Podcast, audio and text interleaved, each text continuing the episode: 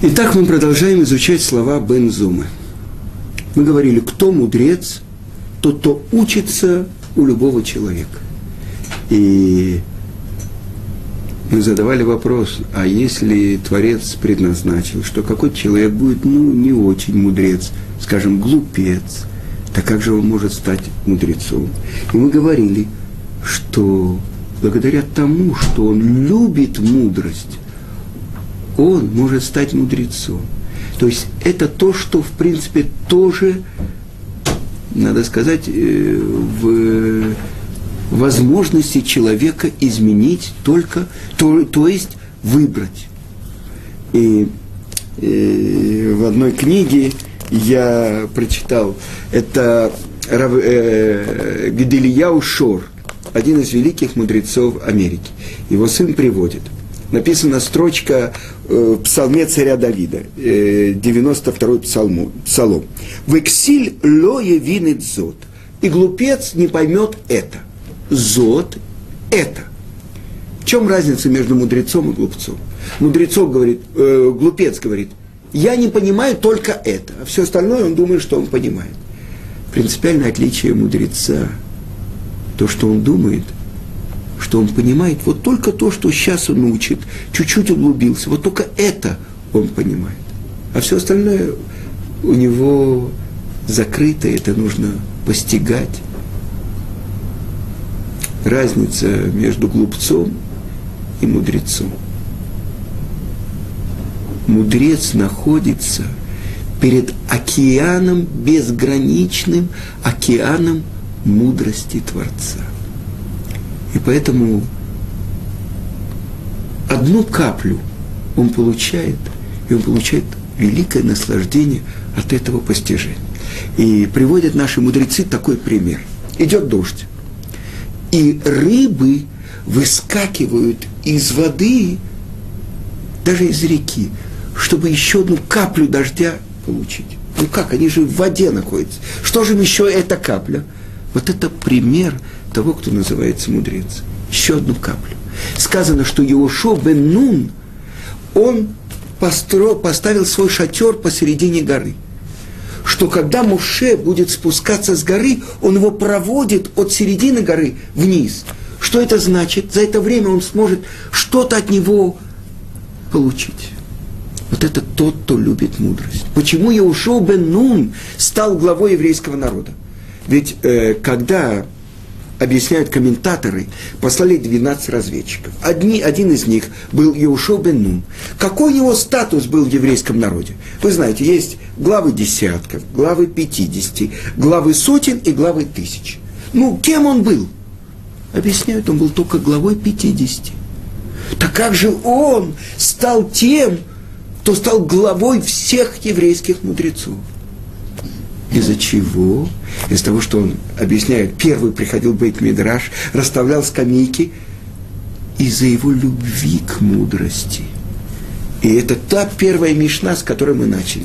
Определение Муше, трё, тремя словами дать определение Муше.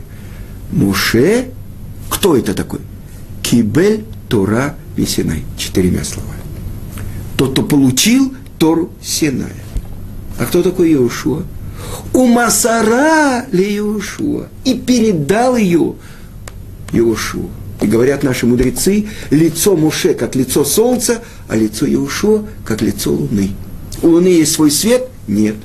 Сказано в, э, в Широширим, Яфа Келевана, прекрасная, как луна. Почему? Потому что луна получает со, свет солнца. Это называется прекрасно. Ученик, тот, кто впитывает то, что дает ему Рав, и становится сам Равом, не подражая своему Раву, а открывая источник Торы в нем самом. Нет двух одинаковых, одинаковых людей, нет двух одинаковых отпечатков пальцев. Почему? Потому что это каждый человек индивидуальный, потому что это индивидуальное раскрытие Торы в этом мире. И то, что один – это один его ход, его раскрытие, другой – совершенно другой. И это то, что мы говорили немножко, пытались понять, что это такое определение, кто называется мудрецом по-еврейски. Тот, кто учится у любого человека, то есть тот, кто любит мудрость, а не себя как мудреца. Это принципиальное отличие. Теперь, второе определение Бензума. Кто называется герой? Герой Олимпиады, э, медали, завоевание стран, герой Советского Союза, я не знаю, космонавт, герой. Что же говорит Бензома? Кто называется герой? Тот, кто обуздывает свои страсти. А ковеш эт ецро не сказано победивший свое дурное начало, а побеждающий свое дурное начало. Ковеш – это яцро. То есть владеет собой.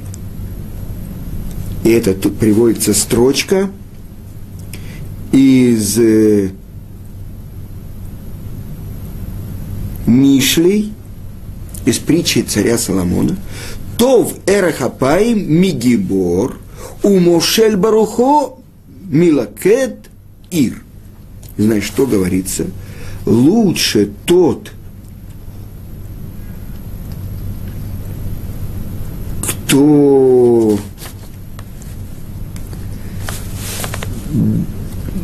долготерпеливый, чем герой – и тот, кто подчиняет свой дух, чем тот, кто завоевывает город.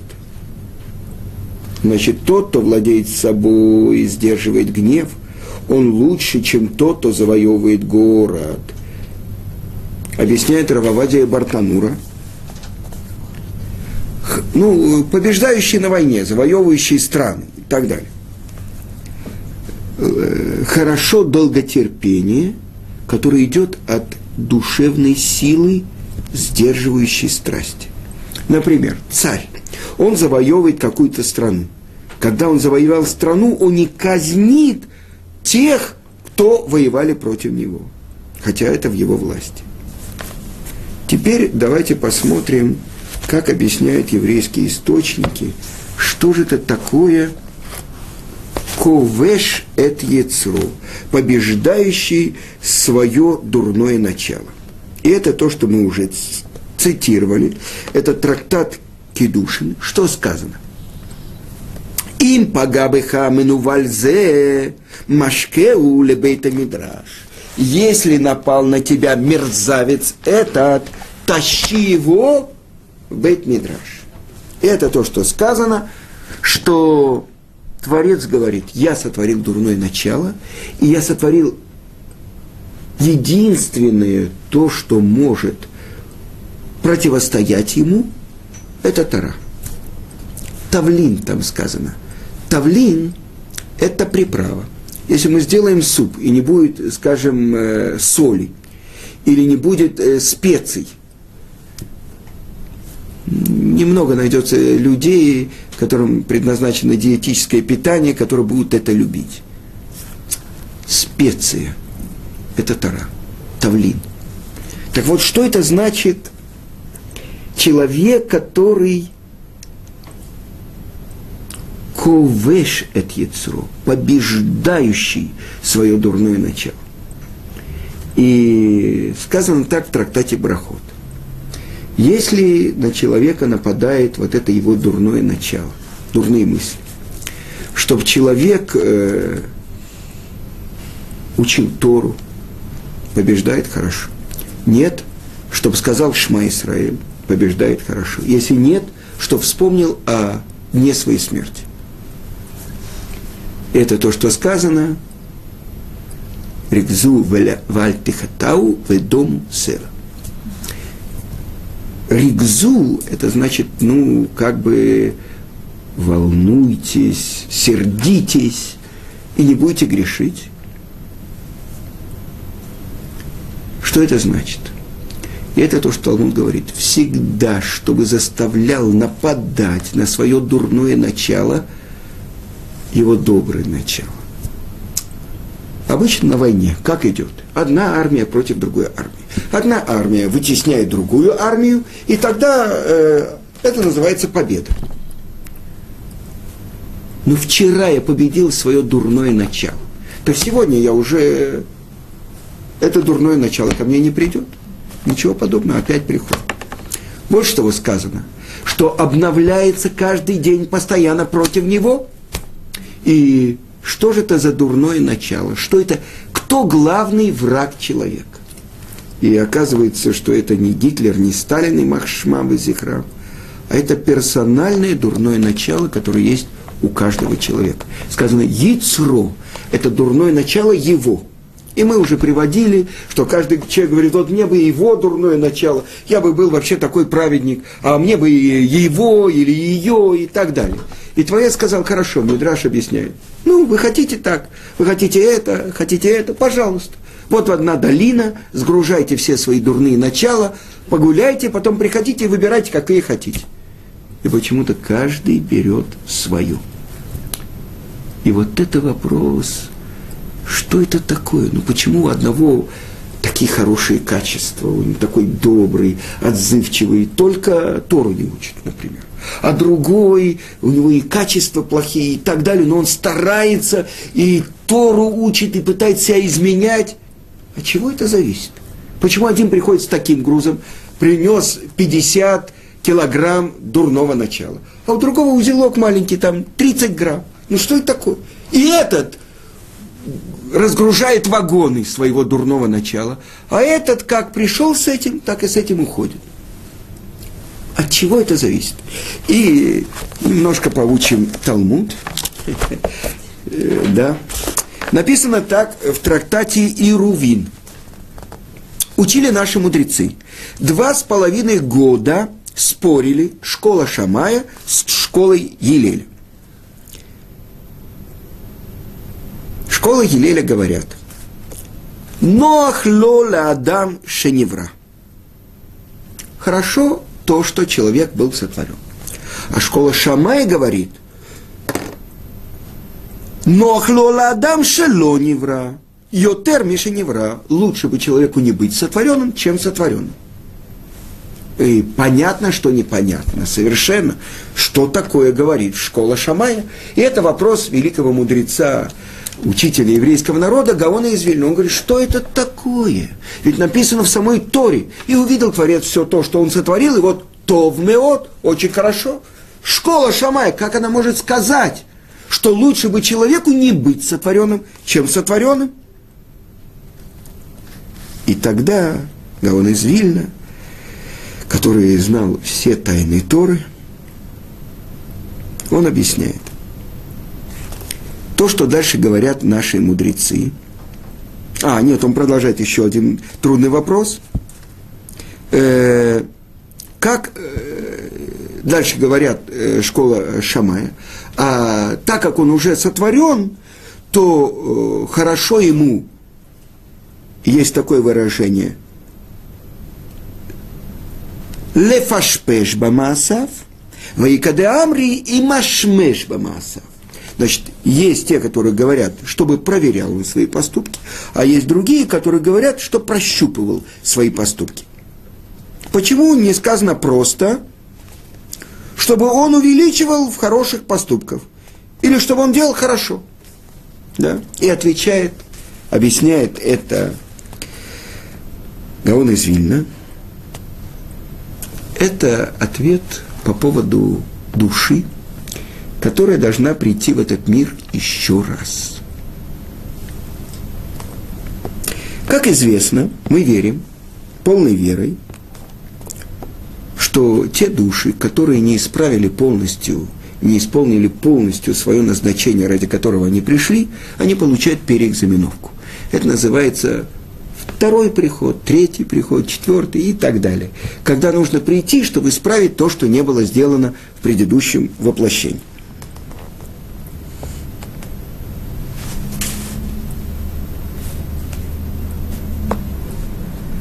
Как человек может знать, для чего он пришел, что ему нужно исправить? Когда был Ария Кодыш, он мог каждому человеку посмотреть на лоб и сказать, тебе нужно делать то-то, то-то, то-то.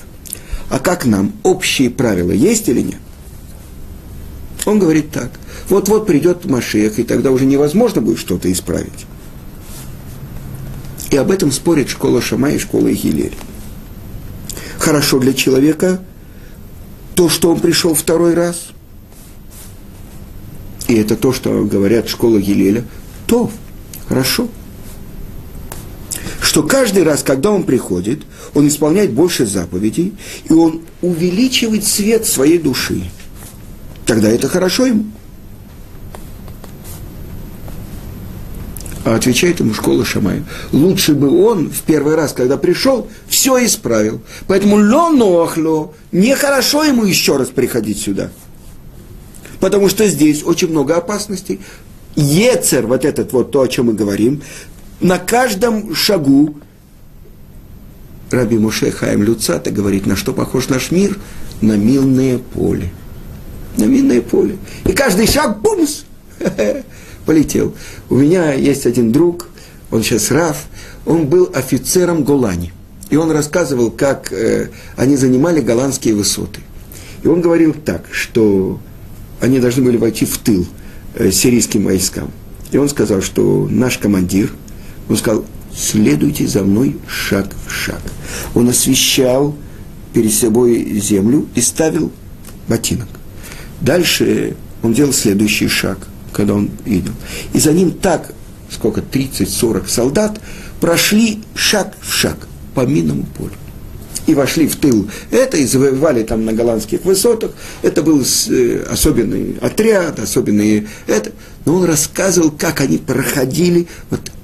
И я понимаю так, что это то минное поле, на, кожем, на котором оказываемся все мы в этом мире – когда мы не знаем Тору, мы шагаем по минному полю, даже не понимая, насколько мы взрываемся каждым шагом. Тогда у нас есть карта минного поля. Что? Тора. Она говорит, это делай, это не делай. Это ты продвигаешься, а это ты взрываешься. То, что называется запрет. Исур. То, что я слышал от Гаона Рамойша Шапира, запрет на одном языке в мире. И заключенный – это то же самое слово. Асир и асур.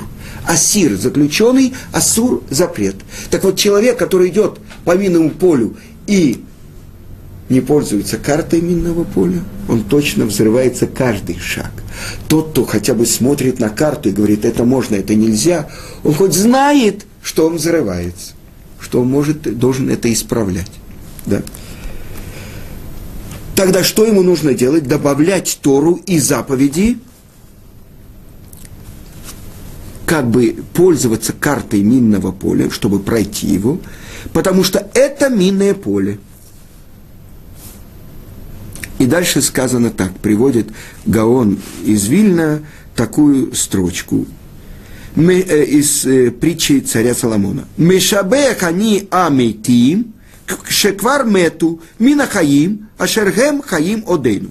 Прославляю я мертвецов, которые уже умерли, чем живых, которые еще живут.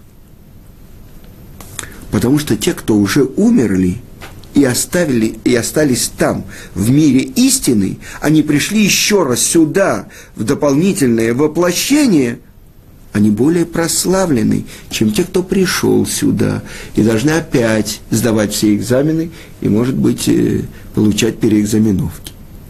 Вы понимаете? И поэтому сказано, победила школа Шамая, лучше человеку не быть сотворенным, чем сотворенным, а сейчас, когда он уже сотворен, он должен исправить это, ради чего он пришел. И каждый человек узнать, в чем же его назначение в этом мире, ради чего он пришел сюда. И это два выражения наших мудрецов. И пашпеш бамасав, проверить свои поступки, или и машмеш бамасав, прощупает свои поступки. Что это значит?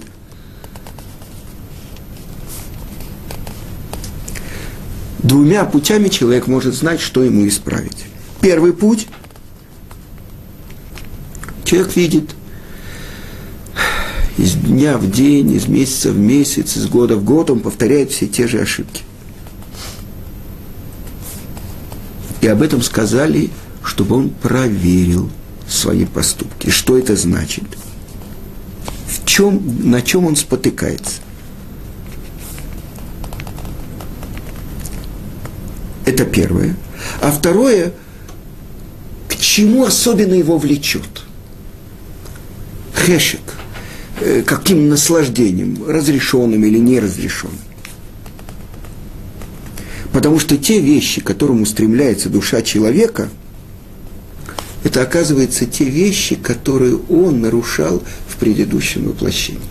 Они стали как бы его второй натурой. Поэтому он к ним влечется. Поэтому это то, что он должен думать, как их преодолеть.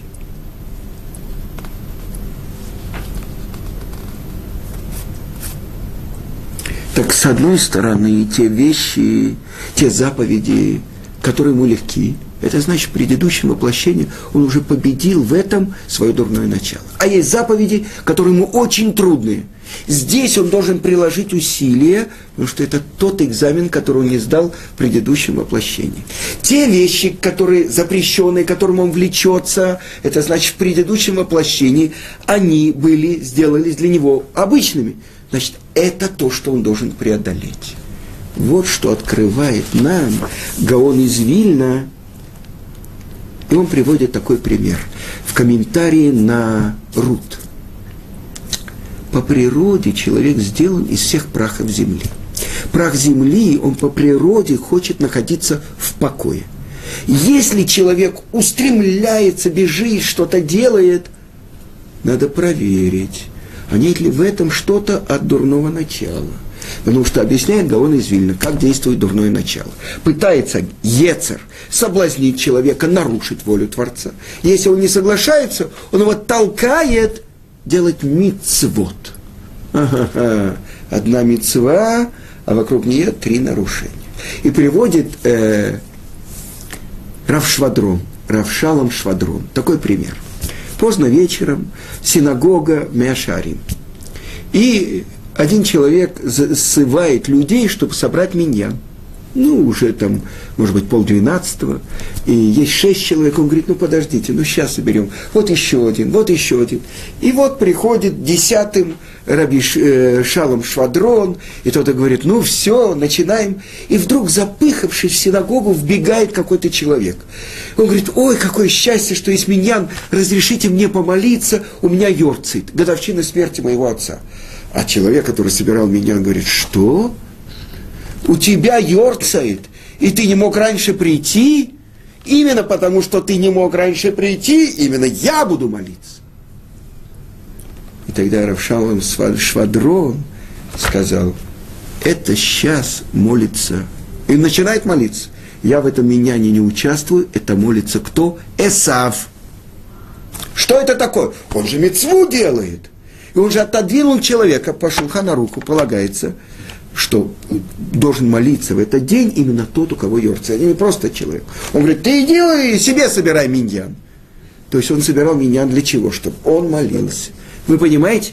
То есть, это мы приводим пример, как объясняет Гаон из Вильна, как действует Ецер. Да? Что это значит? Не получается соблазнить на нарушение, он соблазняет его, делай мецву, а вокруг эти все нарушения. И Равшалм Швадрон вышел и не молился в этом миньяне. Потому что что такое? Мы думаем, Исав, ну вот это э, ну, как э, какой-нибудь злодей из э, э, многосерийного американского фильма. Такие клыки, такие бицепсы и все. Или в детстве мы смотрели фильмы Чарли Чаплина. Помните, там такой идет. Это вот, а Чарли Чаплин маленький. Так вот это злодей, а это герой. Помните, это э, малыш. Чарли Чаплин делал, э, вставлял стекла. Он посылал сначала малыша, он камнем разбивал стекла, потом шел Чарли Чаплин и вставлял стекла. А вот этот, который там э, такой вот был, ну, как бы шкаф, вот это вот был так мы думаем, э, Эсав это тот, который это только это грубое, все. на самом деле один из больших хасидских э, Ребес, он говорил, Исав ходит в белых чулках и в большом штраймле, и с такими большими пейсами. Почему? О чем идет речь?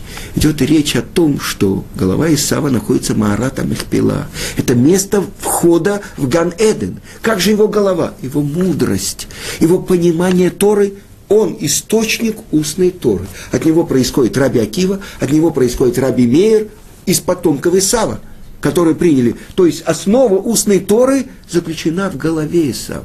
В чем же проблема? Голова – это одно, а сердце – это другое.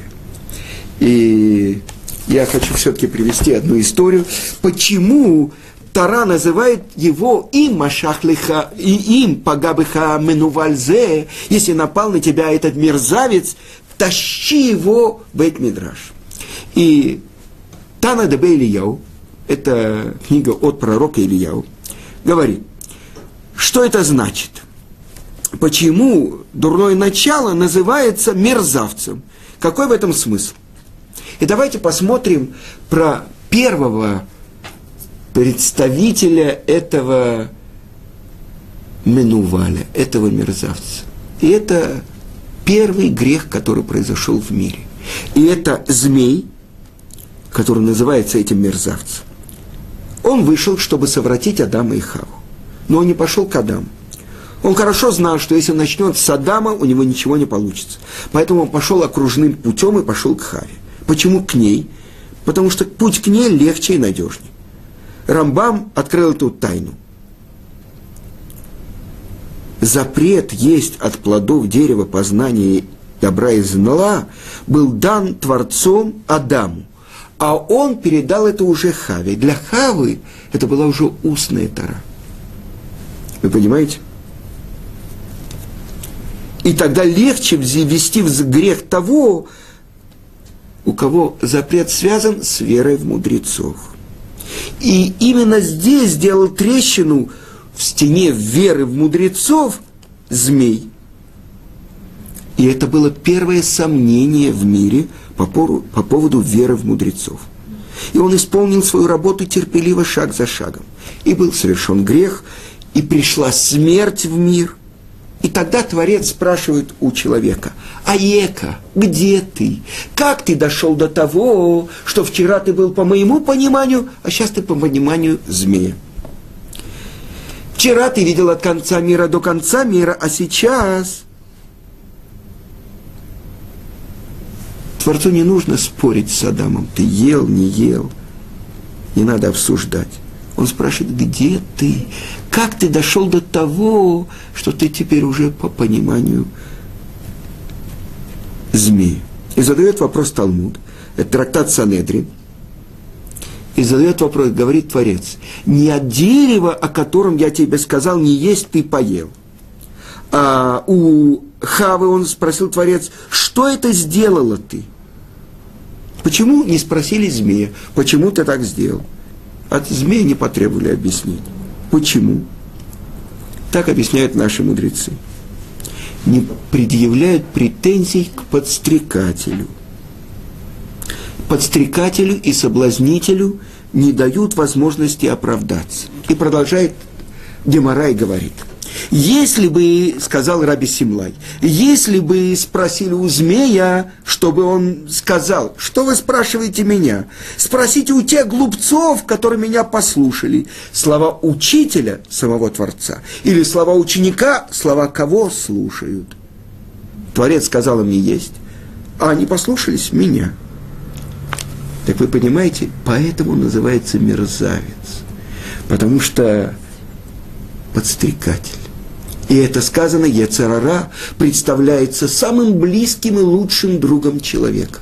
Он говорит ему, делай так, делай так, потом поднимается наверх, доносит, получает право, спускается и забирает душу человека. У Ецарара, у Сатан, у Малаха Мавет.